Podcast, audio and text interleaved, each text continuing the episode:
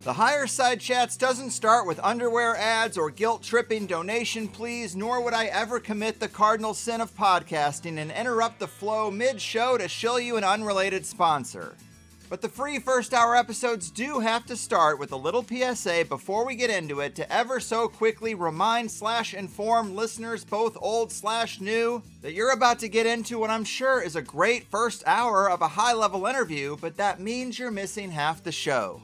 If you like what we do around here, get yourself a THC Plus membership and listen to the full two hour interviews as they were really designed to be and as I know you would enjoy them most. Give a little and actually get a little more in return of the thing you're actually engaging with.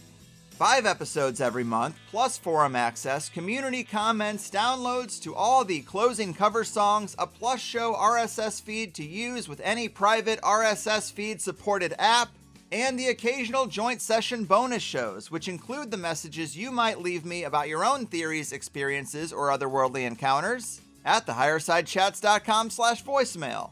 If you're not quite sure, if you just want to feel us out, or if you're only here for this particular episode, no worries. New first time subscribers get a seven day free trial when you sign up at thehighersidechats.com. Cancel anytime. Try it out because it's so important to feed the things you want to grow and starve the things that gotta go.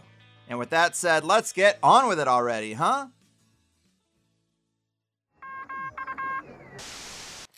In the 1930s, President Franklin Delano Roosevelt addressed the nation through a series of radio broadcasts known as the Fireside Chats. His aim was to reassure the common man that our society would recover from its troubled times. Well, we're far from 1930, and I deal with a different kind of fire. For a new era of worldly frustration, we offer a fresh conversation. I'm Greg Carlwood, and these are the Higher Side Chats. It's the end of the world as we know it, people, but I feel fine doing what we do from sunny San Diego. I'm Greg Carlwood. Just trying not to stare directly at the big, huge, hypnotic pocket watch of propaganda swinging to soothe the nation to sleep from cradle to grave. Facilitating our mass form psychosis society and keeping the creative spirit of the people sufficiently suppressed between the morning commute and the nightly news. Sadly, it seems like we were all born into the third quarter of a game where the opposition has a double digit lead, but who doesn't love an underdog story? Well, the good news is that when you realize the world is run by a psychotic, parasitic sorcerer class controlling this island Earth with a complex tapestry of tacit agreements, deceptive symbolism, linguistic programming, and manipulative media, you don't often forget it. And people like today's guest, Ben Joseph Stewart, have dedicated many hours to packaging metaphorical red pills into powerful paradigm changing documentaries for years now. Those who remember the glory days of the early YouTube documentaries would most likely have stumbled across Ben's masterwork, Esoteric Agenda, a personal favorite of mine from the much simpler times of 2008. Since then, Ben has made several other provocative films, from Kymatica and Ungrip to the recently released Esoteric Agenda 2 and Awake in the Darkness, just to name a few. He's also the man behind the aptly named Ben Stewart podcast, as well as Waking Infinity News. You can find all that and more at his website, benjosephstewart.com, and it is a real pleasure to have him here the esoteric agenda exposer, psychedelic cinema sage, and 8mm magician, Ben Joseph Stewart. Welcome to THC. Holy cow, man. I think I need you to just walk around with me whenever I go to parties, and that way you can introduce me like that. I like it. I like it. We'll talk. And man, this is a real honor. Going back to 2008, I was managing a Sunglass Hut kiosk in the Columbia, Missouri Mall, and I probably kept Esoteric Agenda playing on my laptop for several weeks when I first discovered it.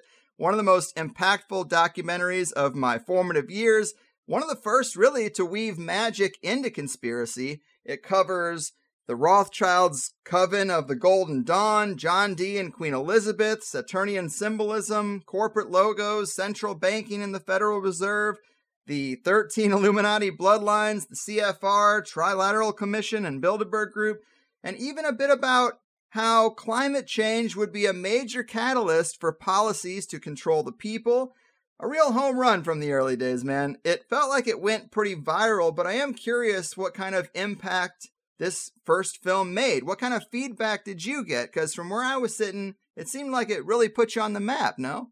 Hmm. Yeah, it definitely did. You know, I, I guess the only thing I would say is right before making that film, what my intent was, I was in a touring kind of prog rock group called Hyrosonic, and you could still find our album up on Spotify, our last album, which was out in I think 2011. But people were asking me like, "Yo, Ben, I know that your lyrics are meant to be a little bit cryptic, but we can tell that you're speaking about the world and you're you're not speaking about nothing. So could you just tell us what the message is about?" And that was in 2007, and I decided, really, when I saw Zeitgeist, that I wanted to make a film about what I was noticing in the world. Because Zeitgeist, it came close to summing it up. The only thing that I felt was, I'll say two things about Zeitgeist. Zeitgeist, it was free for people. It was anonymous. It wasn't there for credit and adulation. It was well done. It had a good soundtrack, and the scope was huge. It wasn't all about one thing. And I really appreciated that. But the only thing that I saw that it was missing was it didn't really leave you feeling hopeful. And the kind of hopeful words at the end of it, it wasn't enough to really drive home. It didn't feel like it was researched. It just felt like some kind of like hopeful words at the end. And that's in no way whatsoever a dig at the film because the film is still incredible. But that was me basically noticing that there was a gap that needed to be filled. You mentioned that magic and conspiracy hadn't really been combined at that time. Only in books had I seen it combined or, you know, YouTube lectures. And I really liked how Michael Tsarion combined those things. And I liked a few other artists that were talking about those things, but I really felt like I needed to do what Peter Joseph had done, but include human potential. And to me, that inevitably includes magic, even though that's still a word that people they consistently go to the Hollywood version of what magic is and not the Arthur C. Clarke. Any sufficiently advanced technology is indistinguishable from magic. The kind of understanding that real magic and miracles and things are reality playing itself out in ways that we can't conceive of, but are nevertheless part of reality. So anyway, uh, you know, that was really the impetus to get into it, but the impact you were asking about, I didn't know what I was getting into because I never went to school, I never made demo reels, I never tried to break into the market. I just decided, you know what, I'm going to make a 15-minute film that has to do with the message of the band. 6 months later, I come to realize that it was a 2-hour film having nothing to do with the band, and I don't think YouTube was a thing yet, or maybe it was, but it wasn't on my radar. So it was just on Google Videos, and you could only upload 15 minutes at a time. You couldn't upload longer things. I, I forget what the stipulation was, but I just put the entire film up in 15 minute segments. And within a few weeks, I realized that I had no concept of what viral meant because I only sent it to a few people, but a lot of people were finding it the numbers just rose and rose. So when I started to conceive of the fact that there's a way to get the word out to quite a few people, I had some people saying, When are you going to finish this film and put an ending on it? And that was when I was like, Oh, you know, if I finish it just like this, then it's just a conspiracy film. What I really need to do is speak about our human potential and really get to the point of what the esoteric agenda is, which I think is what has stuck with me for the longest time when somebody says esoteric agenda it's like oh yeah the esoteric agenda is what the bad people are doing and to me i'm like no there's there's really one conspirator beneath the conspiracy and you could say that's the highest version of the self. You could say it's the Tao some would call it god or universal intelligence. To me i just i felt that none of this is wrong. It's just kind of an abrupt awakening. And shortly thereafter i started having people asking me hey, come down to the Amazon and try ayahuasca.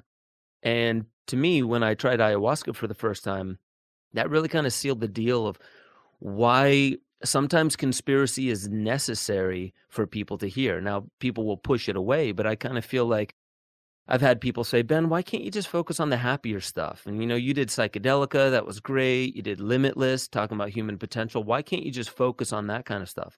And I say because there's already people out there that are doing that, but nobody's bridging the gap between the uncomfortable things that we should at least look at. I'm not going to call them uncomfortable truths because conspiracy people are just as biased as people outside of conspiracy, just a little bit more well read. And so the impact that I was getting was people were coming out of the woodwork saying, Ben, you changed the way that I see the world. And I kept trying to, you know, put it back in more humble terms like, hey, listen, I didn't wake you up. You woke you up. All I did was I made a piece of art that had a message that came from my heart. Beyond that, I didn't do anything. That was you saying yes to seeing what resonated about this film in your real life and realizing that you are more. You can bring more to the table than you've ever been told before. Because I was sick and tired of all these conspiracies that they disempower people. They just make people feel like, yep, yep, the problem is big, getting bigger, and you're small, getting smaller. I was tired of that. So I really wanted to push for people to understand there is something you can do. And it may not seem rational at this point, but it's just about trying and engaging and really stepping into I want to know what my potential is. I want to know where my community is. I want to know what I can do because conspiracy didn't make me shove my head in the sand. For me personally, it really caused me to notice the clarity of when there seems to be crisis all you really want to do is serve all you really want to do is help and and mm. you know do something good so that was the impact i was getting people were saying ben you you changed or your film changed my life. And that was when I noticed, wow, a film, it can really do a lot. So I started taking it more seriously. And when I did, it just came out one year later. And I think it made even a bigger splash. It even won the New York Independent Film Festival award for most scientific film. So I started noticing that there was a, not a market, but a place for this in society. And I kind of feel like, you know, just to ramp it all the way up to what I've been up to lately, throughout all of 2021, I had my Waking Infinity news show going. And I'm still doing the same thing. I'm speaking about kind of like the nonsense that I see in the world and trying to make sense of it, not as, you know, other people are just kind of crappy and they got their heads in the sand and take a look at all the bad that's going on in the world. I was really trying to change the perspective of what's going on in the world, not to this thing where humanity is just a disease on the planet, but really that like we're a species that is in the process of waking up. Awakening is not always pretty. You just look at anyone who goes through an awakening process. They need massive amounts of support to go through that process just so they can come out the other side not more traumatized than they went in. So I think that's what's happening in the world, and that's what I've dedicated my life to since the impact of esoteric agenda. But that was when I started noticing that what I was doing actually moved people. And I was a musician beforehand, and I wasn't, as a musician, trying to prove anything about my mindset or my views of the world. It was really, I wanted to move people because when they feel moved, it's almost like this inspiration that doesn't cash itself out trying to copy the previous person who gave you inspiration. It's just you want to live your life to the fullest more when you feel that kind of inspiration. So that was what I noticed after in 2008 when Esoteric Agenda came out. Within a month, I noticed that this was my calling. Right on. I love it. Great summary. And yeah, maybe the deepest level of the conspiracy is that we have this crazy human potential, this creative spirit that we are co creating magicians trained to feel powerless. And if that is true, then a typical conspiracy documentary that does leave you kind of just in awe of the totality of the big machine, it is kind of serving the big machine's purpose because, of course, the almighty elite of the Capstone Cabal, they want to seem like supervillains that can never be toppled. And so for you to put towards the end, yeah, maybe it's just more about making you feel powerless, that's important because it is kind of the medicine to the big sham. Yeah, I mean, if you look at it, when you try and talk to somebody who really is not in the world of conspiracy, and really, like, we can maybe clarify later exactly what I mean by conspiracy, because there's so many ways to look at that word. I forget who it was who was on your show, but somebody was mentioning the word conspiracy and saying, like, there's a very normalized one, which is Santa Claus and the Tooth Fairy. But really, colloquially, it's become anything that authority does not like. But if you think about it, when you talk to somebody who hasn't gotten into it too much, they're like, well, then how come I need you to spell it out for me? Why can't I just see it out there in the world? And we can go into, you know, how we choose not to see things that don't fit our paradigm. We can choose those things. But another thing is, I also have asked myself that question. And lately, since 2000, it feels like there's some desperate attempt to grope for power. But it's also, you know, potentially, you're right. These films that really only leave you in fear, showing you that this conspiratorial prison system that is building around us is too big for us to do anything about. And when they say we need to stand up, we need to rise up, that's way too vague for most people to be able to engage with. I think it does cause for people to it doesn't cause for people to engage in ways that could potentially help. It causes for them to for the most part, if you look at the majority of people, it just causes for them to become the squeaky wheels on social media, which doesn't not have its place, but I think it's also that's what causes for a lot of people to just tune out. Are the louder, squeakier wheels are the ones who are I don't know if you ever heard the term college kid syndrome. It basically means when somebody has a download, like a period where they are downloaded with a ton of information and they get it. They get it to a certain extent, but it's not applied to their life. So all they can do is really debate people or catch people and like, no, that's not what Thomas Jefferson did, blah, blah, blah, blah, blah. And I kind of feel like that's what's happened on social media and all the memes that are being created. Most of them, I would say, I, I don't know what percentage I would put on it, but most of them, they're kind of mean. if you look at hmm. it, the tone of it is just kind of mean. And some of them are very sarcastic and they're funny and they can make you laugh. But deep down inside, I feel that there's an emptiness to a lot of, you know, we could say, eh, look, everyone's awakening. Like, yeah, but the alarm clock made us all grumpy. If you take a look at all the memes out there and the way people speak to each other through social media. So, I mean, I guess to just kind of rein this back in, what I foresee as being a really empowering tool for people are more examples of how we can communicate not just to one another to spread ideas of what the world looks like, but what can we engage in that we're actually creating more beauty and creating something that empowers people. That's to me why I keep making art. I just made something it's about 40 minutes long with Charles Eisenstein.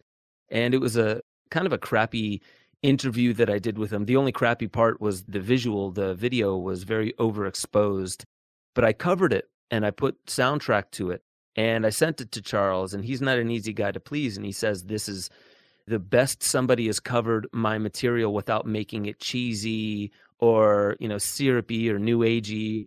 You really hit the nail on the head. And to me, that's what I think we could be doing more of. Think back to Alan Watts with like, you know, down tempo electronica behind him.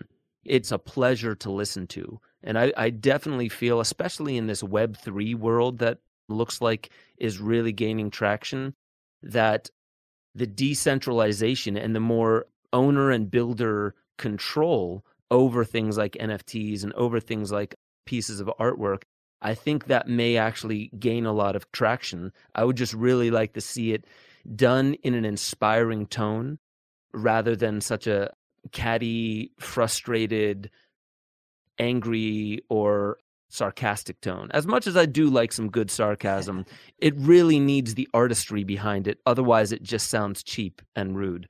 So, I don't know. well, cheers to that. I agree with you. Tone is important.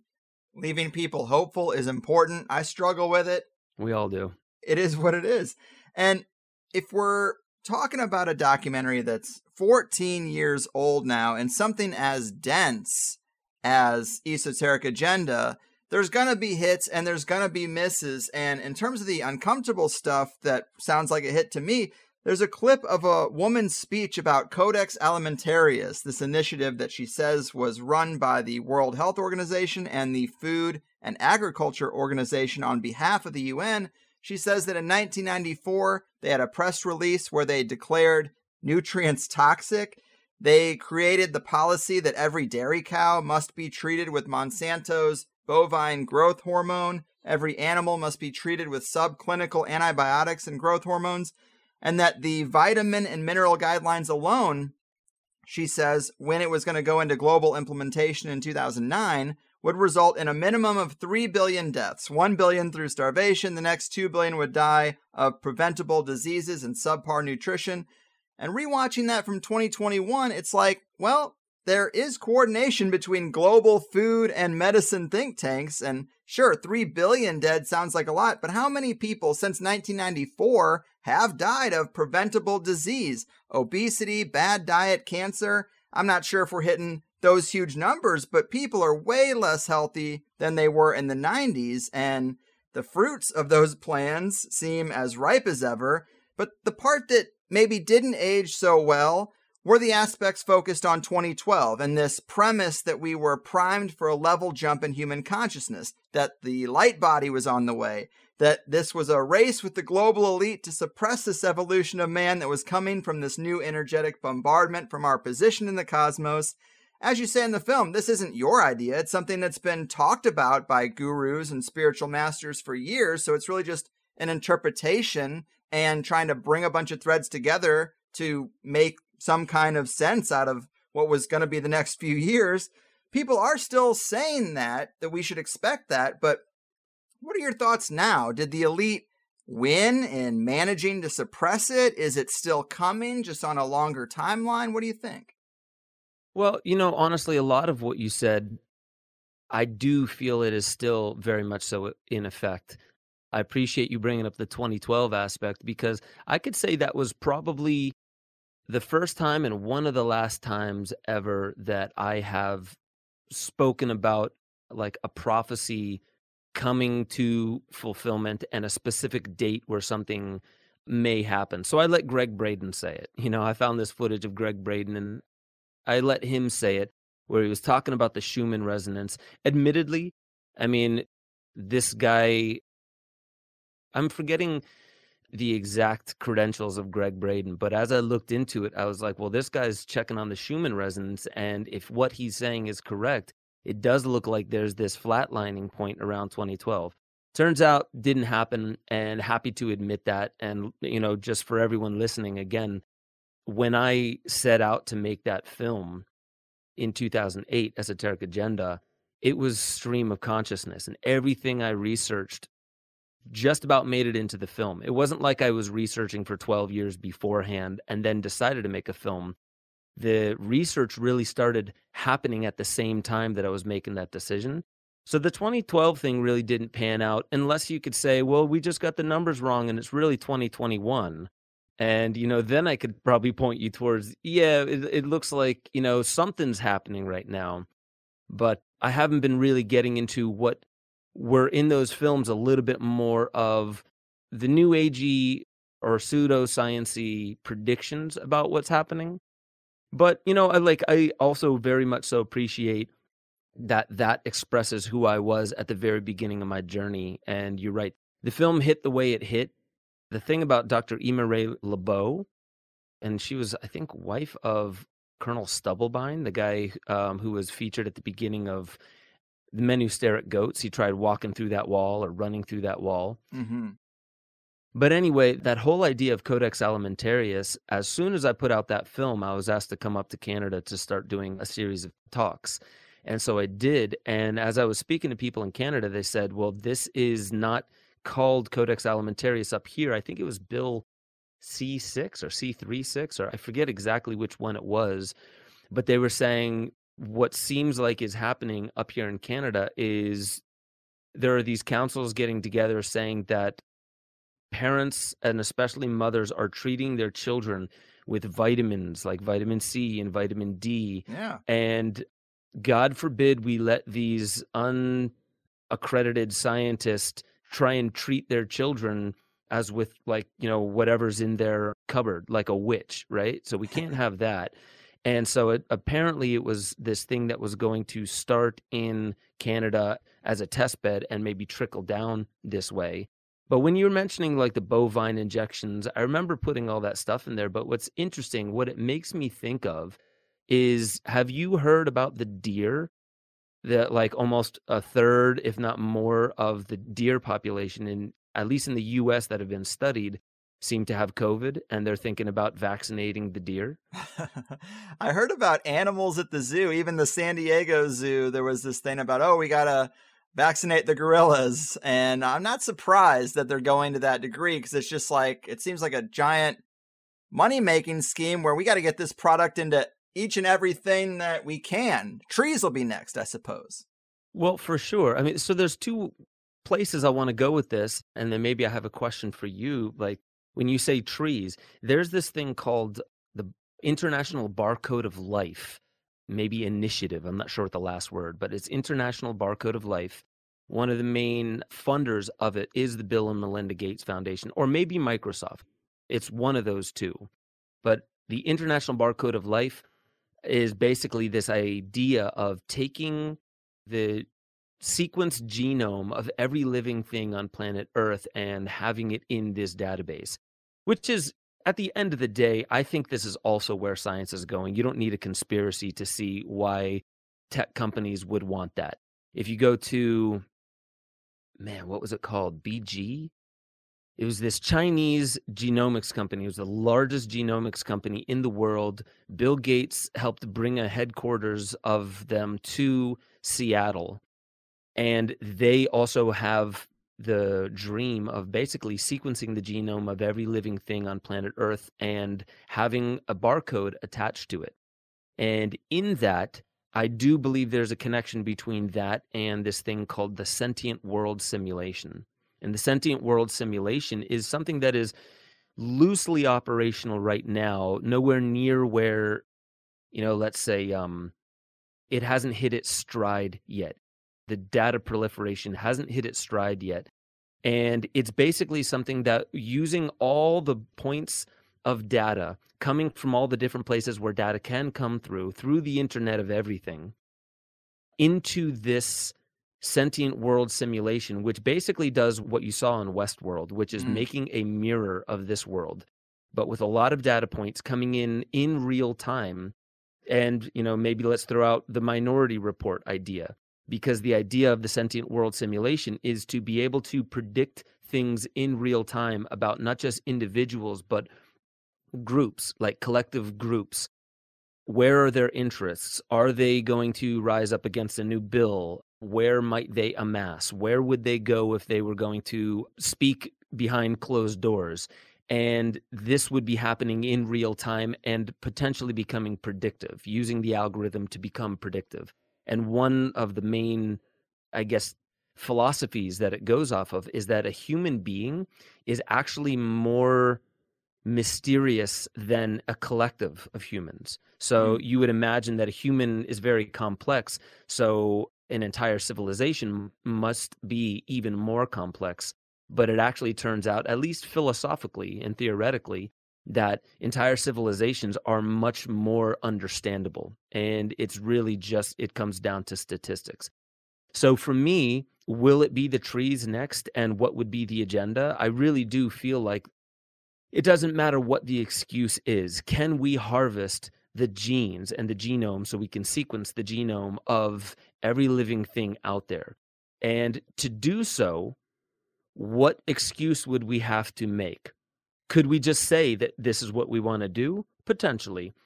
And they have, you know, many of these groups have said it out there. But I wonder, for me, I'm not sure what your thoughts are on the PCR tests. You know, there's this Biden $173 million testing facility for COVID that is slated not to be done until late 2024, if that, maybe 2025. Meaning, it sounds like we're planning on there being more, or at least preparing for the possibility of there being more epidemics from mm-hmm. this point, whether it's coronavirus or something new. This is going to be the way of the future. Whereas a year ago, The Sun reported kooky conspiracy theorists, especially anti vaxxers, are saying that there's some agenda to implant people with microchips. And then the very same company one year later comes out and says, look at this amazing company called Epsilon out of Sweden that are having these vax parties and introducing this microchip that will stand as their vax passport underneath their skin. Right. It's this very same company that reported on this. So my again, getting back to the PCR thing where Kary Mullis said, you know, this isn't the way to test if somebody is actively sick with coronavirus. Really, PCR is there to replicate genetics very rapidly. And then you send it off to God knows where. A lot of them, I think, go to Boston University, at least here in the United States, where it gets sequenced and it gets stored. I'm a filmmaker. I'm just going to say it like that. I'm not an investigative journalist like some of them out there. I'm more of a filmmaker and I really try to move people rather than prove. But to me, I kind of feel like, yeah, if the plan is, oh, it looks like half the or almost half the deer population has COVID, let's vaccinate them. And if you're curious or maybe hesitant about what these vaccines are, wouldn't you just want to ask some questions, put on the brakes a little bit more, and ask, like, wait a minute, what is this thing? what are we really trying to do here? And is this injection, and I, again, I have no problem with it. I really don't. I'm just, me personally, not going to get it because I like going to first resort rather than last resort first. So I'll take care of my health through fundamental things like movement, breathing, detoxification, sweat, you know, exercise, being social, getting enough sun, the things that are foundational, the things that the news will never tell you about, the things that are, for the most part, non monetizable. So to me, I don't know what's next. I do believe trees are next. And I do know that there are many tech companies that aren't evil out there and they're actually trying to find ways to use technology to stimulate root growth for trees so we can get young saplings growing a lot quicker. I think it's a very muddled kind of world that we're in and trying to make sense out of what's happening, especially if you're a filmmaker and you're going to make it almost seem singular, which I don't think it is anymore. Again, I I know I made a film where I was saying there's this thing called the Illuminati, but in my growth I've come to understand that even if the Illuminati were still around in some capacity, that power is splintered. Yes. But the agenda almost seems to be an epiphenomena because the agenda doesn't seem to go away. So that's my thoughts. And I guess I would turn it back to you and ask you have you been curious about the PCR test? Did you like come to ask any questions inside your own head? Like, is it really just for testing or is there more to it? I have to ask you that because I know you you do some hard work and you study this stuff. Well, yeah, you always got to wonder with anything that's getting this much attention and full court press, what's really going on because there's usually a game under the game. And it does seem like the idea that gives the elite the biggest teenage level control boner is really trying to invert everything that's natural. And how will they achieve all this barcode of life stuff? Probably just through fear and making it seem risky to not do it. We need to know where your tomato has been from soil all the way to your mouth. We got to track that because the world's so dangerous. So I think a lot of that is coming. PCR tests, I mean, you know, the most interesting part about Robert F. Kennedy Jr.'s latest book about Anthony Fauci is he goes over the AIDS crisis and he says this was exactly one of the techniques that Fauci has recycled because that was the first time where people were testing asymptomatic individuals. The whole system said, we got to test everybody. And it's a faulty test. There's a lot of false positives. So then you take people who are totally fine and healthy, you test them and they hit positive, and then they go in for treatment. And they were doing this AZT stuff that was killing people. But when you get someone with a positive test, you put them in the hospital bed, you pump them full of drugs, and they die, the system can easily say, well, that was AIDS. HIV got them. And I think that a lot of that is also being recycled today, according to Robert F. Kennedy Jr. and other people who know a lot more about these things than me. But those are the, the people that I pay attention to. But in terms of like a much deeper and darker and kind of esoteric aspect, you know, what you're talking about now does kind of relate to something I was going to bring up about your recent follow up, Esoteric Agenda 2, and just to summarize that for people, you do cover the coronavirus and 5G. Not necessarily that there is an overlap, but they're both topics in the documentary. You play clips from Dr. Tom Cowan. You cover The Invisible Rainbow by Arthur Firstenberg, things people would know around here. you show that the image of the virus was seated on the 20 pound note. That's very uh, on brand for esoteric agenda. And you also mentioned the exodus of 1,300 CEOs just before COVID hit. Clearly, they knew something in advance. And it seems like, according to the documentary and the major themes, that this was another black swan event. They apparently plan one every 90 years 1779, Revolutionary War, 1864, Civil War, 1945, World War II, and this is just another pre planned worldwide reset in some super cycle. Makes sense to me. It's a very good and solid sequel.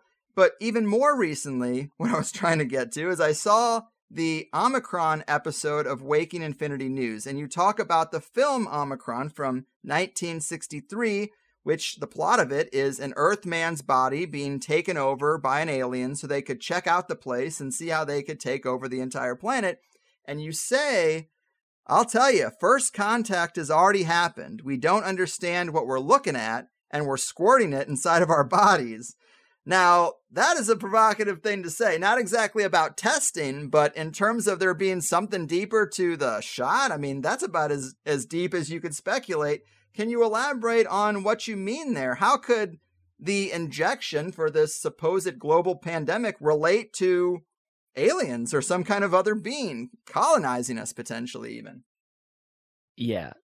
Well, I appreciate that question. And I would say when it comes to I'm not making a straight up claim that okay, I've seen enough video footage. There's oh my god, just recently I'm wondering if you've seen it. I'm trying to remember the name of who actually sent it out there. It was Ricardo something saying, you know, here I have video footage of the tech that's inside these vaccines.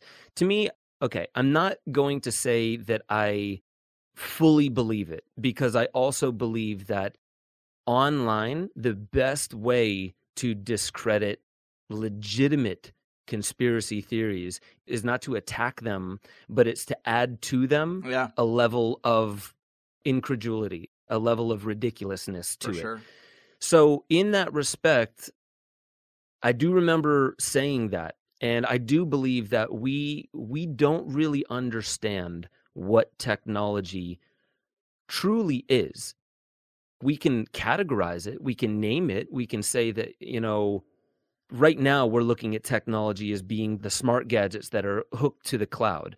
But really, technology is also math in a much more crude sense. It's math, it's a way of manipulating the resources that are around and within you in order to arrive quicker and more seamlessly without as much calorie expenditure at the result that you want.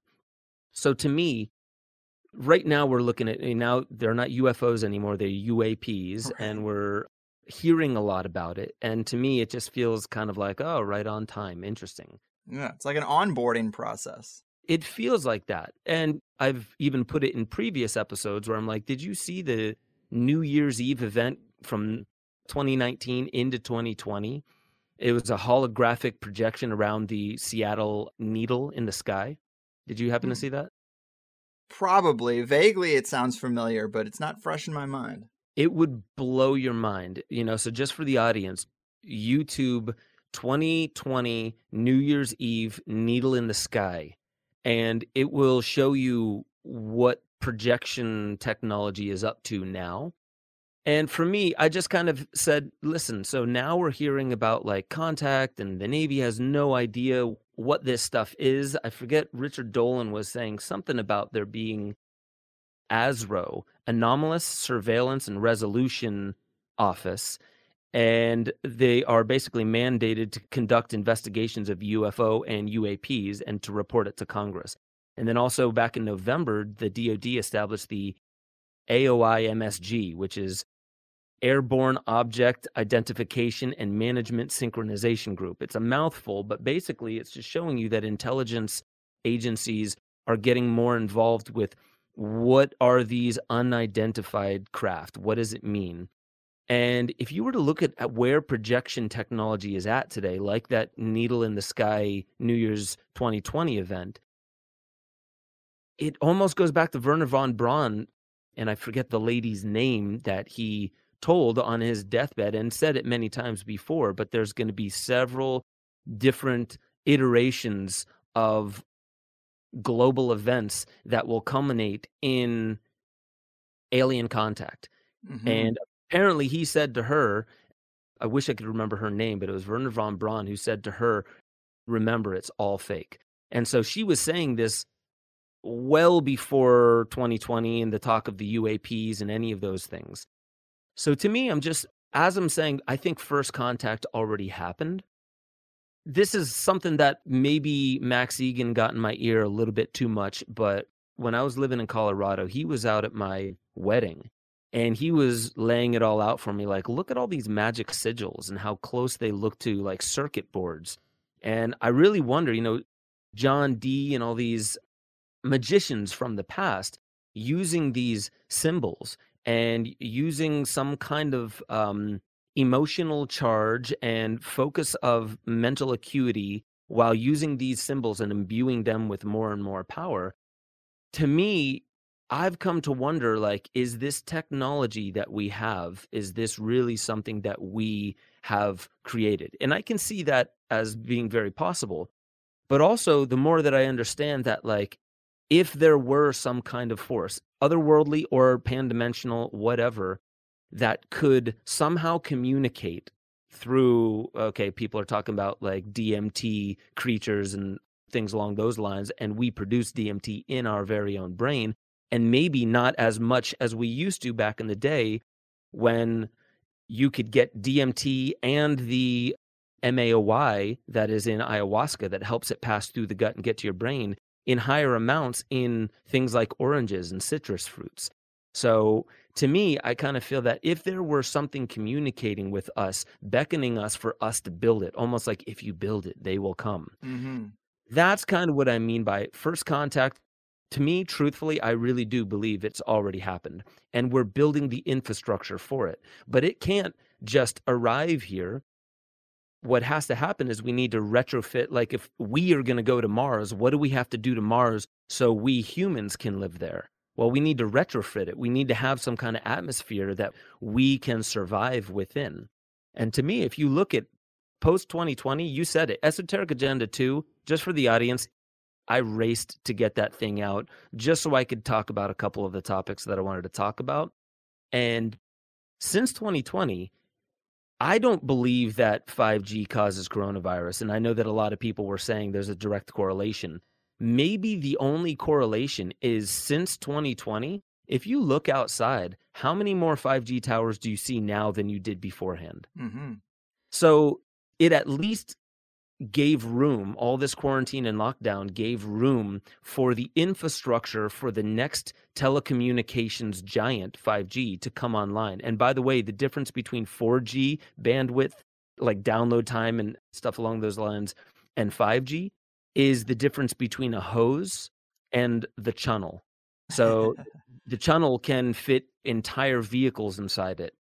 So what is that like a hundred thousand hoses that could fit inside there. So it's really a quantum leap in the bandwidth. And this is important to get everybody in the metaverse where they're more interacting not with terra firma, not with the actual Earth, but with this simulated reality. And if you look mm. at Dr. David E. Martin, he's saying, listen, what people are injecting inside them, I would not call it a vaccine. I think it's wrong to call it a vaccine because it doesn't meet the criteria of vaccines in the past and it is a simulation. It's a simulated mRNA code that's being injected. Some people say there's graphene in it, yada, yada. I'm not going to get into the details.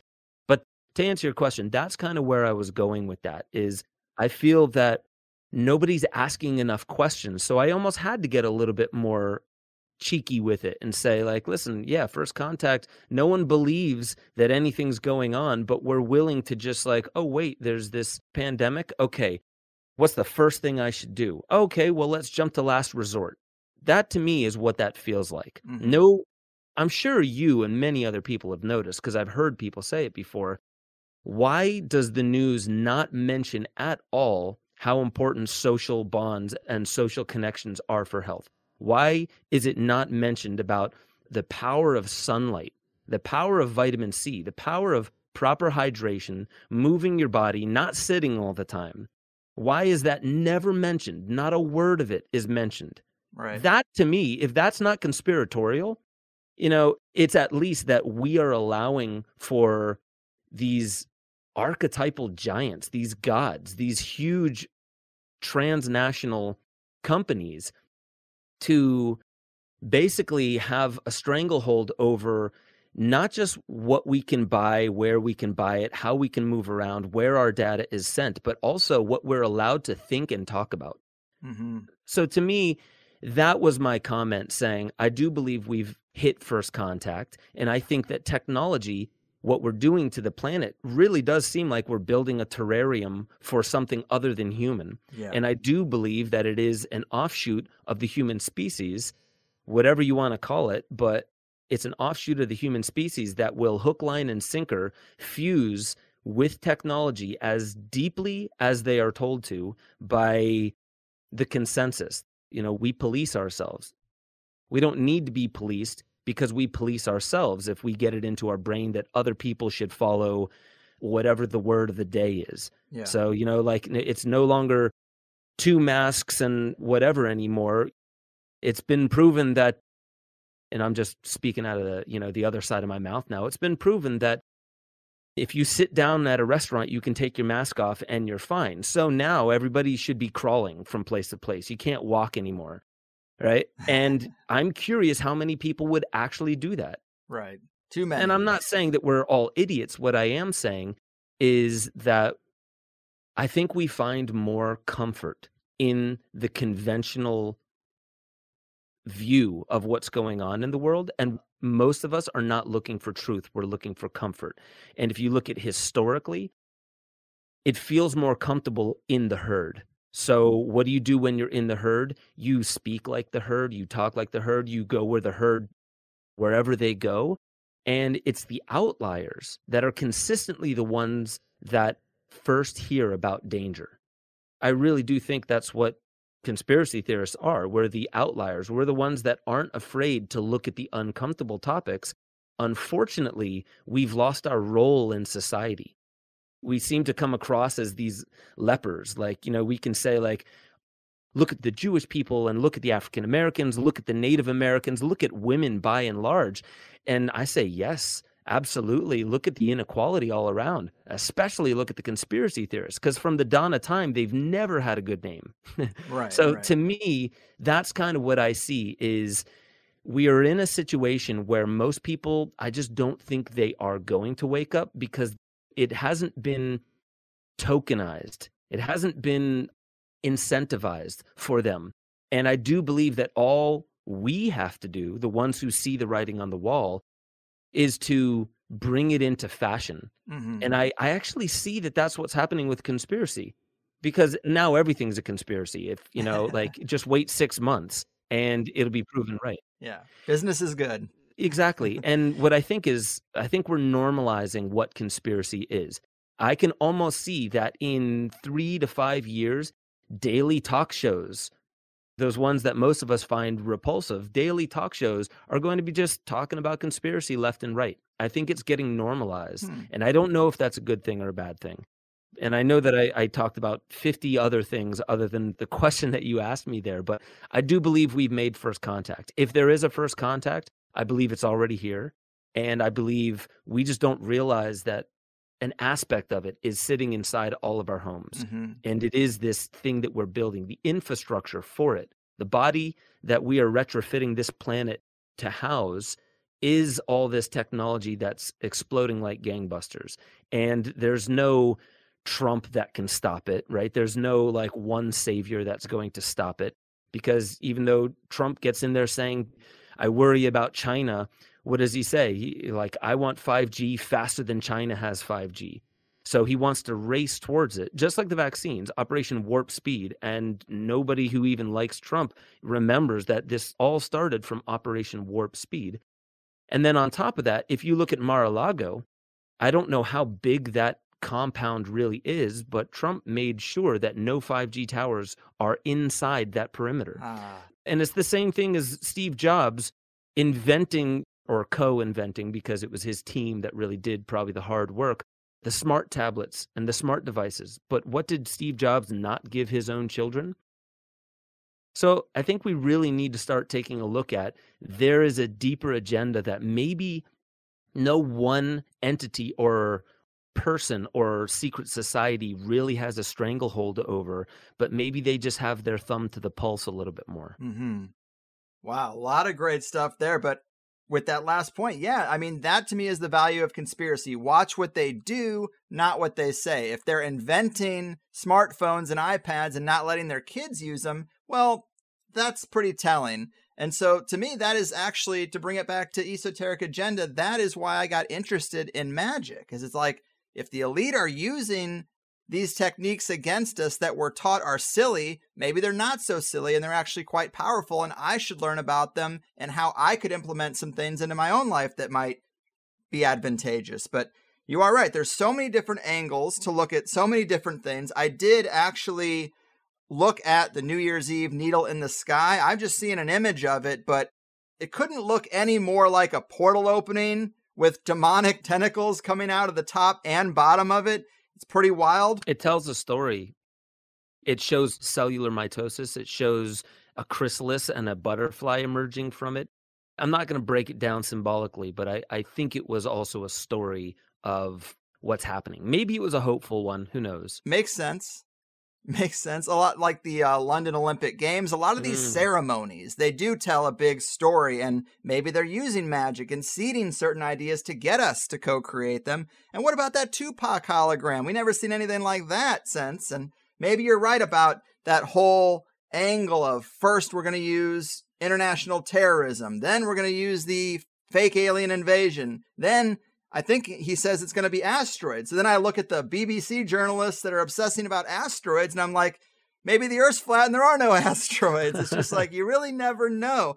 But in terms of us potentially being terraformed, there's definitely something strange and unknown about the nexus of AI and spirits or alien beings. And Silicon Valley seems like it has some pretty deep secrets in that regard. Maybe we are dealing with some kind of terraforming, something similar to like giving Native American smallpox tainted blankets, but on a cosmic scale. Hmm. And it's in these shots. They're just clearing the people out before they come in and take over. There's a lot of strange possibilities, but in one of your episodes of Waking Infinity News, you say, I love when my beliefs are rattled by new incoming information, and I so agree with that. It's very exciting. It's been a lot of the fuel for this show, but I am getting a lot harder to impress. Feels like I've heard it all.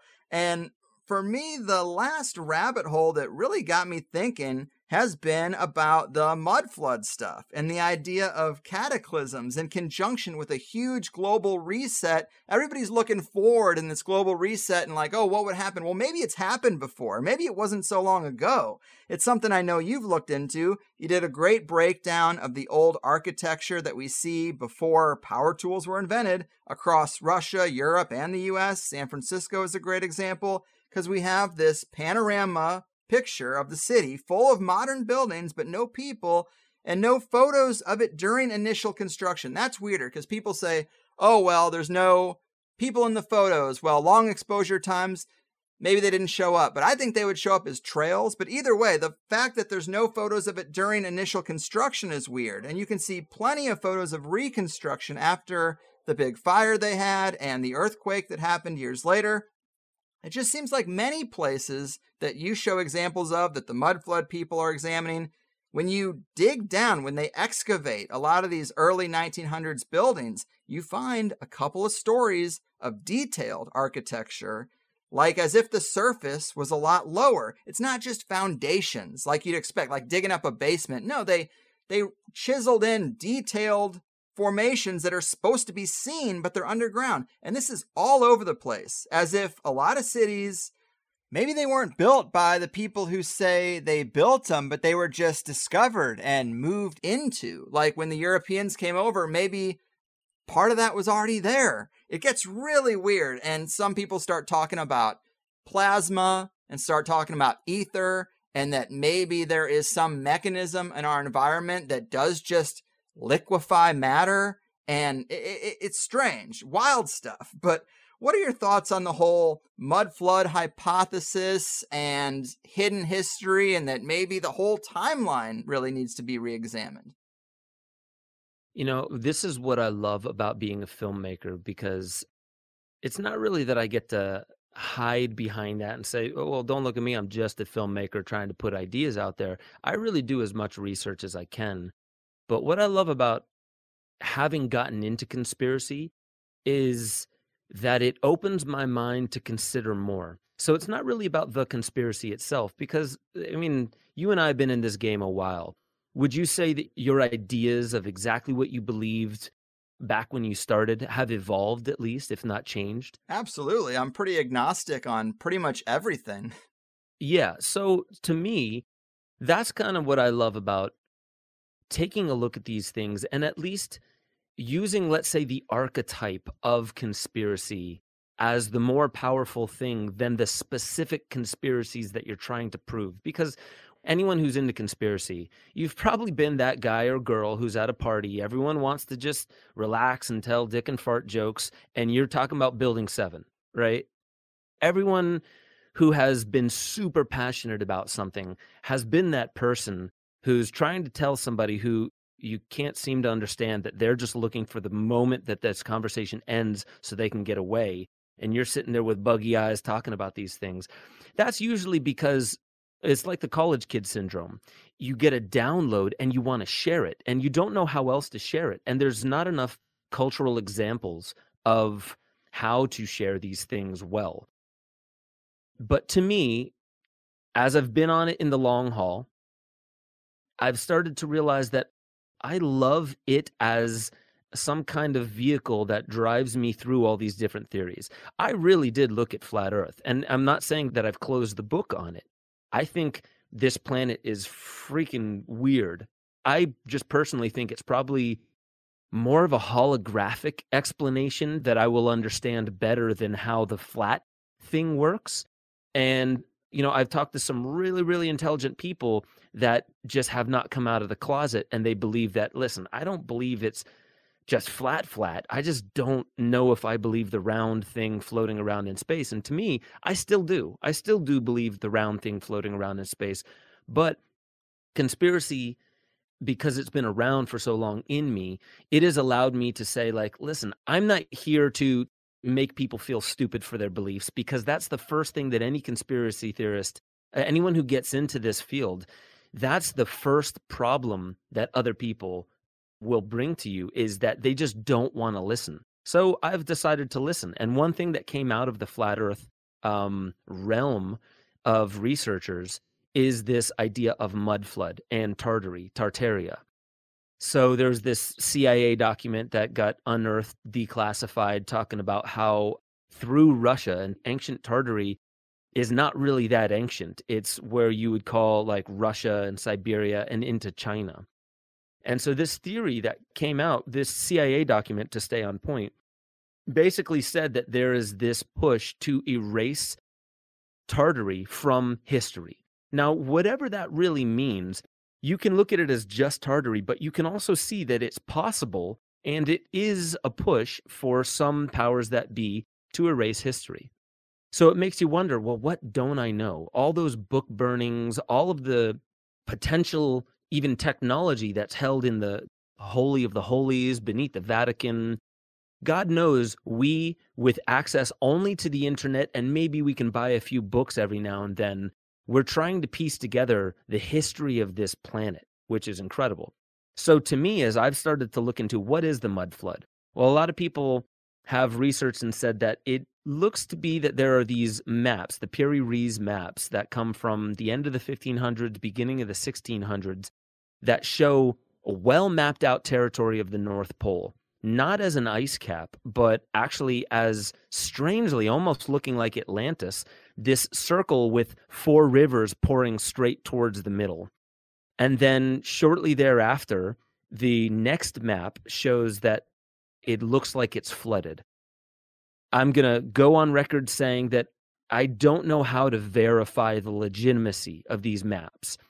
But I do know that if you look at the Piri maps, they are, and there's an interesting spelling to them, but it's at least enough to ask the question like, were there actually ports? Was this actually a landmass? And now it's just covered. And a lot of things about the South Pole have been brought up as well. And monuments found, or this huge indentation under the ice. And as the ice is melting, satellite imagery can see that there are structures in Antarctica.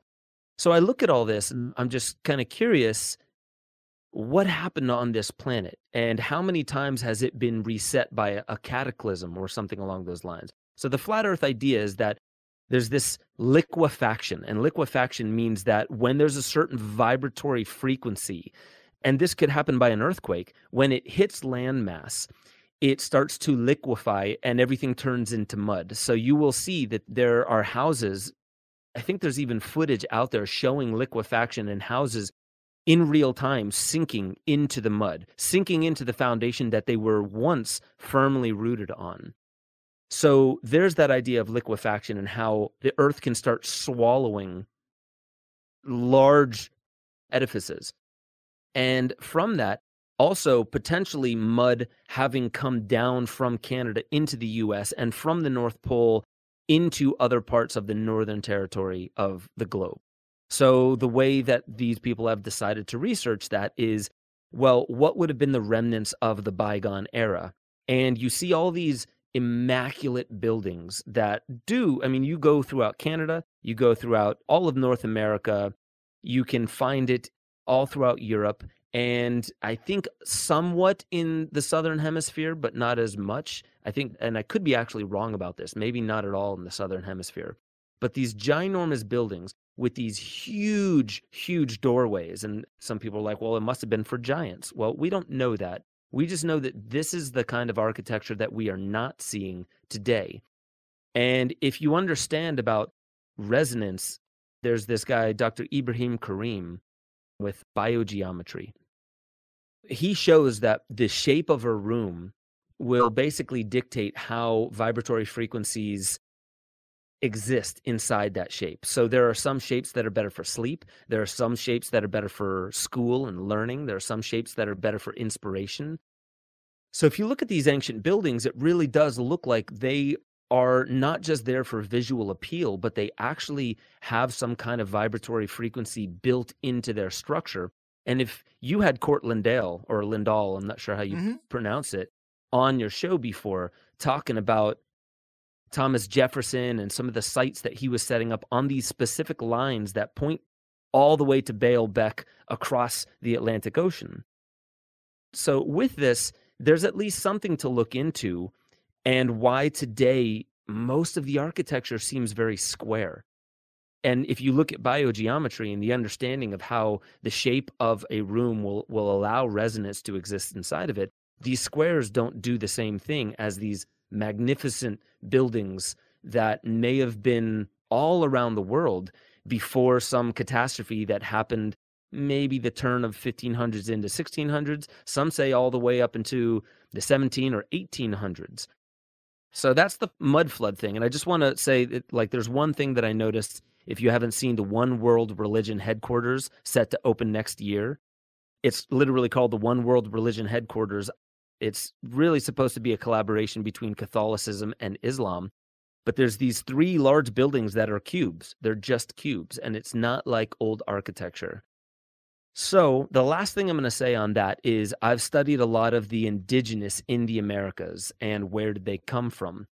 And you can look at the haplogroups in their DNA. It's quite diverse. There were Europeans down at the, I forget what bog it was called, but it was down in Florida, where European DNA found more than 6,000 years ago. Graham Hancock reported on his last book, America Before, that there are around San Diego Native American, it wasn't a real finding showing that there was some kind of group there, but if they can piece through these elephant or mammoth tusks that are about 150,000 years old to actually prove that the incisions on these bones were man made and it wasn't just time breaking them apart, then the whole out of Africa theory would be completely different. So bringing this up to modern times, there are a lot of early, like William Penn and early writers from the US that have written about how a lot of the Native Americans have Tartar stature and they look like Tartar Jews. They dress and a lot of their ceremonies and stuff like that very much so resemble the Tartars. So that got me thinking, okay, Tartar, Tartarian. And then there's also Africans that were found here mm-hmm. and around San Francisco, present day San Francisco, which apparently was built in 30 years between, I think it was like 1740 something and 1770 something. Most people are saying, like, there's no way San Francisco could have been built in 30 years, the way that it was built without the excavation tools that we have today, it still would have been ridiculous. Even with today's standard, it still would have been ridiculous with the population of roughly, what did they say, 300,000? I think 300,000, and not all of them were workers. So there's a lot of questions that came up to me with the mud flood that's like, yeah, you know, like I've never even thought to question why all these orphanages were around and orphan power was used like child labor came from a lot of these children working in factories. And just to give one last thought, is that in San Francisco, where there were Africans there, and some people believe from the Mali Empire, I have a couple books right here that's really digging deep into not just their presence here, but their presence all around the globe, African kings. And we never hear about these things, but that they had incredible sanitation. They had these open air markets with any kind of vegetable and fruit, chocolate, candies breath fresheners, deodorants, you name it in these markets. And that a lot of the slaves that are here or that were here in the United States may not have actually come from Africa. And I think it was Imhotep Jesus who was on Joe Rogan who brought this up. And he even mentioned that, uh, like, they pulled it up and they said, oh, well, it looks like 13 million, something like 12, maybe 12.7 million Africans in the slave trade. But how many documented boats came from Africa, or how many of them are documented to have come over on boats, and it was something like three to four hundred thousand.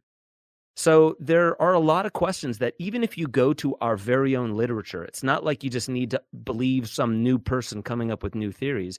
If you go back and with a critical eye really ask questions to how did these world fairs get set up so quickly? Yeah. Some people are saying the world fairs that they had back in Tesla's day there's no way you could set that up in a matter of a couple months. It would have taken two to four years by some engineers' beliefs. So that's really what got me into Mudflood. If anyone wants to dig deeper into the Tartary thing and the alternative timeline of even biblical history, you can go to Anatoly Fomenko's work. Yeah. And he's really just kind of breaking down like the Temple of Solomon is not where you think it is. Egypt is not where present day Egypt is. It was closer to being like Russia or Eastern Europe. And I don't believe all of it. I have to say that.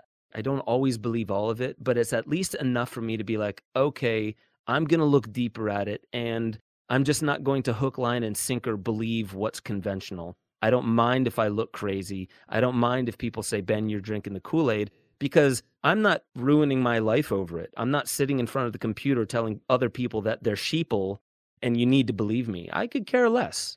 I'm staring into the abyss, but I'm firmly rooted on terra firma. What I do supports a family of five. I have a lot of joy in my life. I just also happen to love questioning things that most people they'll just believe because it's the norm. Mm, you're here. Yes. I'm right there with you. It's the bread and butter. Man, just really excellent to talk to you. I'm so glad we did this. Finally, you know, as we're coming to the end of the road, I wanted to make sure we touched on another one of your latest works. It's a film called Awake in the Darkness, and it focuses on Aubrey Marcus, who a lot of people probably know as a friend of Rogan and he and his partner in Onnit. He was the first one I ever really heard break down an Amazonian ayahuasca retreat, and for that I'm thankful. And now this film of yours follows him through a darkness ritual ceremony in the Black Forest of Germany, where he does several days in pitch black darkness and it does crazy things to the mind. I know we're running over, the joy of uh, a podcast is that there really is no over. It's just I can't take up a person's whole day. Uh, but before we go, this is one of your latest works. We got to tell people about it. Yeah, man. Well, I I really do appreciate that. And yes, this film is still I'm putting a little bit of work to it. We're going to the 2022 Film Festival market, and I really appreciated it because yeah, it was about Aubrey Marcus going into a week long darkness retreat. And what's very interesting about it was I don't even think he put together the significance until I went and I interviewed him of the timing because it was uh, the very end of January 2020 that he came out of the darkness. And that was when he realized that the world had changed. It was like he went into the darkness in one world and he came out a week later and the world started going into lockdowns. And I think it was like maybe a week later that he stepped down from Onnit. Oh. I'm not sure. But um, he was another one of those CEOs that stepped down. And I mean, he's hip, he's with it. I've had some of these conversations with him he just doesn't go balls to the wall with a lot of some of the things he believes. He also finds it very fascinating to just explore consciousness. And that's why I love that he came to me for this film. But we had 30 minutes to cover in darkness because he he filmed himself before and he did audio recording during the darkness retreat and then he filmed himself afterwards and i just did a couple more interviews and i put it all together but i had 30 minutes of darkness he recorded four hours. I whittled that down to 30 minutes. And the very curious thing was, how are you going to cover, as a filmmaker, how are you going to cover 30 minutes of darkness? And we did so with, we left it dark for a little bit. We really covered it with sound design because a lot of people don't realize that sound design, I think, is more important than the quality of the visuals. And many filmmakers agree. And then with that, I worked for three months on a part that is just one minute and 44 seconds. And if you remember that while you're watching it, you'll know when the moment comes about. What I liked about it was it wasn't a film to try and prove to you a way of looking at the world. It was just a journey into the darkness with Aubrey Marcus. But he speaks very philosophically. He speaks about, you know, why am I so sad? Like, why is this stuff going on with me? And you know, I don't want to give away the whole story, but he's really wrestling with something that happened to his father years before. Not even too long before, but it was when he did his first ayahuasca ceremony. His father started losing his mind as he was on this religious crusade to find God.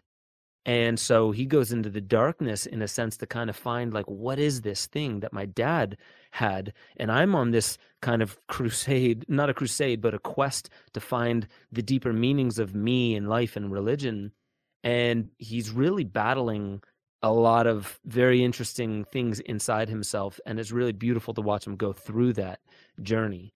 So I mean the film I really appreciated making it and I know we're going to do more work but if you go to aubreymarcus.com, you'll find it. I think it's right on the home page and you can watch it.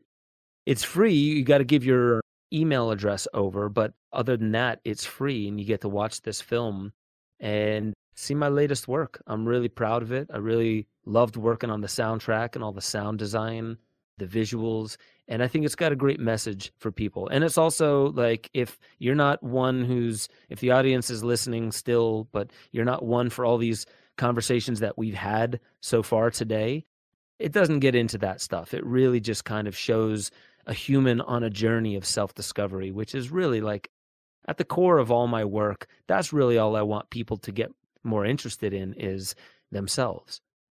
Right on. Yeah, I enjoyed it quite a bit. It brings to mind just the lack of rites of passage and ceremony in our current culture. That void is definitely affecting people's psyche.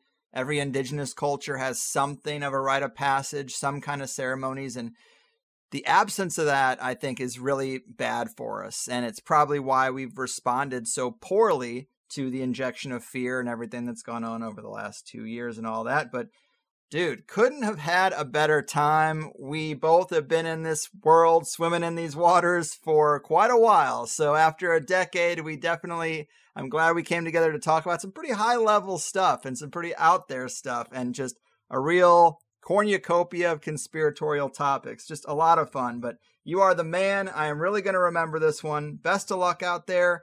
Uh, I guess before we really go, tell them about any other irons in the Ben Joseph Stewart fire. I mean, what else you got happening that people should know about? Any links to leave them with? I know you do have a membership thing going on too. Yeah, and the the membership thing, everything is over at benjosephstewart.com, and that's S T E W A R T. So benjosephstewart.com. You can find out anything I'm up to. For the most part, throughout my film career, I put all my films up online for free, and I still do like the majority, like all of my Waking Infinity news is there in front of the paywall on YouTube. But I have a membership section where people can subscribe mainly because, for one, in this present day world, I've come to realize that if you give everything away for free, but don't have a way for people to give back, then most of the time they won't. But if you offer some of your stuff for people to be able to support, then some people are more than willing to support. Like you'll get a lot of people just going the cheapest way they can, but you will also get quite a few people that will pay 10 times that amount just to support because they can. And I think there's a lot of new models that are coming out like that. Charles Eisenstein and I, he's making a page where the film that I did with him called And the Music Played the Band, that's going to be gift based, meaning you can take it for free if you want. But if you want to donate some, go ahead. And Nine Inch Nails and Radiohead did that maybe a decade ago for one of their albums. And they realized that they usually sell albums for $10 and it averaged $7 an album. So it wasn't that much of a correction. But benjosephstewart.com is where to go to find me. And what I'm working on now are better edited periodical, basically mini docs. So they'll come out periodically. They're more like thought pieces. They'll probably come across more like my old films like Kymatica and Esoteric Agenda, but maybe only 15, 20 minutes long, and they'll come out periodical on benjosephstewart.com, mainly because I feel what's going to be the biggest solution in the days to come is an art revolution. And if you hear people saying the revolution will not be televised, I think that's not so true if there's collective art being worked on. And I do think that Web3 is part of that because it, it is this attempt to kind of decentralize and get those who, let's say, if people were to have created Harry Potter on an NFT or something like that, then whatever it does from that point forward is owned by the people who created it. And the same thing goes for like, you know, if it's Facebook, now it's Zion. If you look at Zion, and I think Odysee used this model, those who own it are those who give their time and attention to it. So I'm excited to see where this goes, but I really want to see an art revolution more than going to benjosephstewart.com and supporting me, I want you to discover what it is you came here to gift the world with because we all came here with a gift. And I think most of us, we haven't spent the time to unravel or discover what that is, let alone know how we can serve the world with it. And the worst thing you can do with your gift is hold on to it and not share it. So I want to see an art revolution and that's why all I'm doing from this point forward is making music, making film, and collaborating with people who want to make bigger and bigger worldwide projects. Yes, solid. Man, I got so excited. I almost forgot that we had that promotional stuff to throw in there. But those were great words to leave people with. It's been a wild ride. It's only going to get wilder, it seems. But I really enjoyed this. Keep up the great work. You're one of the best. Thank you. Thank you very much. And boom goes the dynamite. Yes, people. ben Joseph Stewart bringing the heat. I've been at this podcasting thing for a long time now, and there aren't too many names left on the list of people who made the most impactful material for me when I was younger. We've talked to Michael Tsarion and Jordan Maxwell and David Icke and even Jacque Fresco, who I really liked at the time. But Esoteric Agenda really was one of those documentaries I considered to be top tier.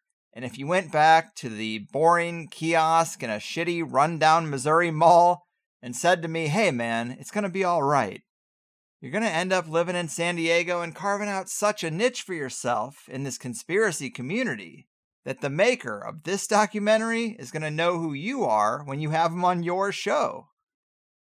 that reality would just seem so unobtainable. It really has been quite a ride. So just keep plugging away at those dreams, guys. Climb the ladder one rung at a time, run the marathon one step at a time, and put the pants on one leg at a time, or something like that. But not only is this a sort of full circle thread for me, it was also just a really good interview. Ben has certainly stayed up to date in conspiracy culture, and he's great at summarizing and articulating many different subgenres of conspiracy, let's say. Mudflood, Hidden History, Antiquitech. But even just talking about the Codex Alimentarius speech and Esoteric Agenda, sure, maybe it overestimated the deaths at this point, but it is very much a spotlight on the establishment of the coordinated infrastructure that has allowed for something like the events of our day to happen. The interlocking cabals that rule food and medicine should be primary in anybody's study of the big machine. So I liked it a lot. We talked about some practical stuff, talked about some really out there stuff, a grab bag of conspiracy goodness, if you ask me. And if you only heard the first hour, in the second hour, we talked about what new information has been the most mind blowing for Ben lately. Esoteric biology, probably my favorite segment in a long time. Light, frequency, water, and DNA magic, PCR, DNA harvesting, ancient stargates, the past and future of the internet, the elite secret religion, and the coming one world religion, as well as the psychedelic revival and MK Ultra. Sign up for Plus if you're compelled to come over to the deep end of the pool at thehighersidechats.com, and thank you to those who already do. Ben is a thoughtful guy with compelling things to say about pretty much everything and anything that I could throw at him, and so it was just a good time overall. Such a good time that he actually invited me to be on his podcast next week, so add it to the unexpected life moments stack. Tune in if you might be interested to hear me on the other side of the mic. But in higher side news, I added new pre and post show plus pitches for the free show because I wanted to make sure we hyped up the seven day trial that is now standard. And it's kind of just important because new people find the show all the time, and I just like them to know how we're structured up front. And the post show pitch is great because I don't really like saying the same thing all the time in the wrap ups. Sometimes I only say half of what I should, and so if I can address some of the common questions and concerns I get about Plus and just record a pitch that I think hits all the important points in a tight little package, then I can say a lot less about it in the wrap ups in general. It's easier for me, it's less filler for Plus members, and I get the right stuff said every time. And if people don't want to hear those things, they can skip ahead or join Plus and it all goes away. I've just never used a post show ad because it comes after the music, which is a little weird, but there's a lot of podcasts that I listen to where the music plays, and if there's something else there, I hear that as well. And I tend to let my experience be my guide. And as for the next few events on the calendar at highersidemeetups.com, again, this weekend, January 14th, we have a second meetup for a group in New York City. On the 15th, we have West Yorkshire, UK, as well as Fort Worth, Texas. And then for the rest of the month of January, I'm only seeing three more on there. I'd love to see 10 more on there. But what we have is Denver on the 19th, Nashville on the 28th, and also a tinfoil hat THC swarm crossover that was put on here in Long Beach on the 28th as well. So I did tell a lot of other podcasters, hey, go ahead and use the calendar. I think folks just want to find cool, like minded people around them. So I'm sure Tinfoil Hat or Grimerica has a lot of mutual listeners. Might as well tell your audience if you want to, and they can make events. I'm totally fine with that. So I did put that out there to people, and I'm going to let this one go this time but in the future, I am going to remove anything that comes with a cost. We are not plugging events here, we're hosting free and open meetups. So this is a tinfoil hat event, and I love Sam. I wish him well.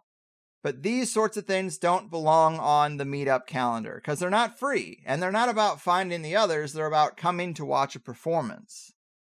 But let this one be what it is. Go see Sam at the event. in uh, Long Beach on the 28th. They're doing a Shark Tank type of thing where you pitch your conspiracies to the panel. I think it'll be interesting. I might even be there myself. But in the future, these are supposed to be things made by listeners, for listeners, and no cost events. So that is important to me to keep that focus. And in the future, these kind of things won't be there. But that said, big thanks again to Ben. I think I even got an extra 15 minutes out of him for this one, which is great because we needed to make up for some missing time and some others. But he has done some great work, and it was really fun to talk to him firsthand.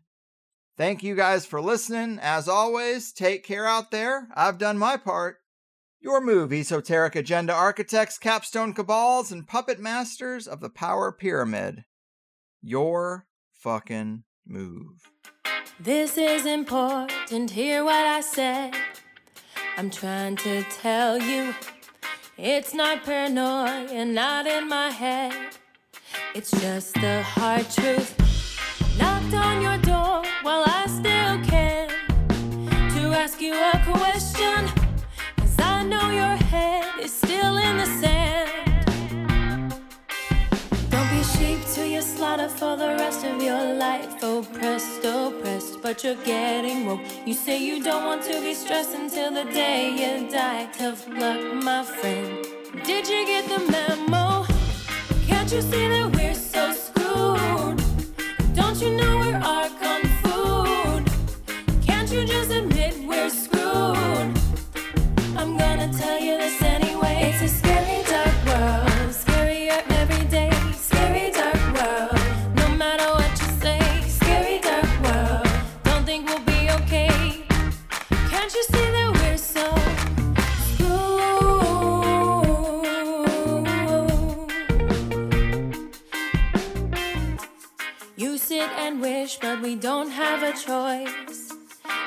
Seems we're stuck here, but you can find gnosis, drown out the noise.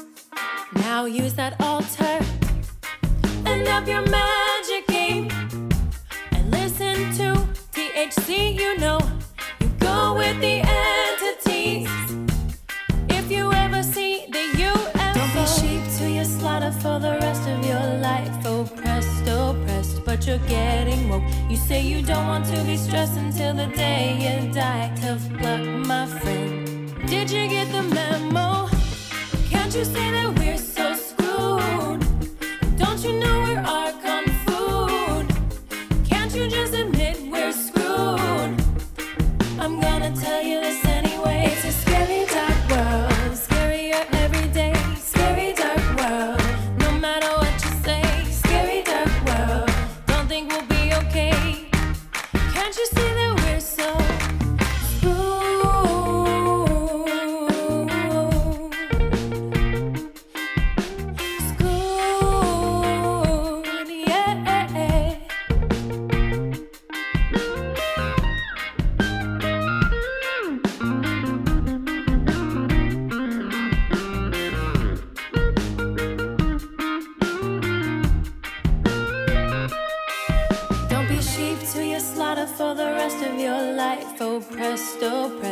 you're getting woke. You say you don't want to be stressed until the day you die. Tough luck, my friend.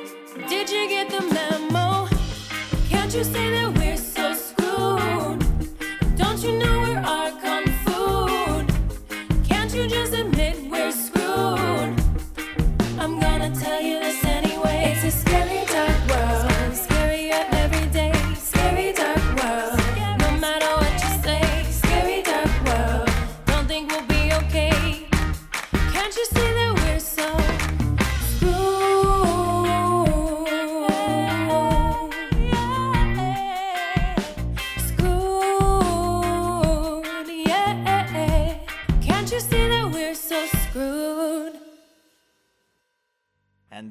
is another show complete. Remember, as much as you enjoyed this, which is just the free first hour, I hope you'll become a Plus member to hear the full two hour interviews. You also can engage with other Plus members in the comments and the forums. And you'll find your answer to one of the most common questions I get, which is where can I find those cover songs that you use at the end of the show? Well, they are free downloads for Plus members too. And without Plus members, I can't hire the occasional musician to bring these odd cover song ideas to fruition. Plus members are how I'm able to do what I do without ads and without the big machine being on my back. We can fit so much more into a two hour interview, and I do my best to make it worth your time and money. The conversation only gets deeper, weirder, and more controversial in that private hour. How could it not, the way things are going? But the best way to sign up is at thehighersidechats.com, where new first time subscribers always get a free seven day trial because I'm just that confident. There's no PayPal on the website, but if you need to use PayPal, then sign up through Patreon and you get all the same episodes. Our website is a credit or debit system, but you can also scope out the other options like a few various cryptos, cash or check mailed to the P.O. Box, and I'll even barter with most people if you have your own business and produce something nice that my wife or kid or taste buds might like. But the architects of consensus reality have made it clear that these themes and topics aren't really welcome on the main stage. And so this is how we secure a little counterculture corner for ourselves, and I hope you'll join Plus because that is the only way it works. Besides, you can cancel anytime right on your profile page. The most common concern I hear is people just being unsure if THC Plus will work with their podcast app, and the answer is probably yes. But if not, we have several high level app recommendations for whatever phone you use, and the website is made for mobile too. We're trained to tip a waitress for bringing us a sandwich, but that tip doesn't give you access to a second sandwich. Really, I'm not asking for any more than that, and I think I offer a better service. Come get your second serving of tasty conspiracy goodness in exchange for that small token of your appreciation. Beyond that, let it also be known that we have grown and survived as long as we have by word of mouth. I don't care so much about social media likes or follows, but tell the right people about THC. And not just listeners, but the high level figures who are better suited to sit down with me than most other hosts. And if you can help me with any of these things, I can work to bring you better shows, which is just a win win for both of us. Informative, entertaining, and action packed. It also never hurts to thank a guest you liked if you have the time either. We want them to know people are listening so they're willing to come back down the road too. Thank you for spending some time with me, and cheers to a better tomorrow.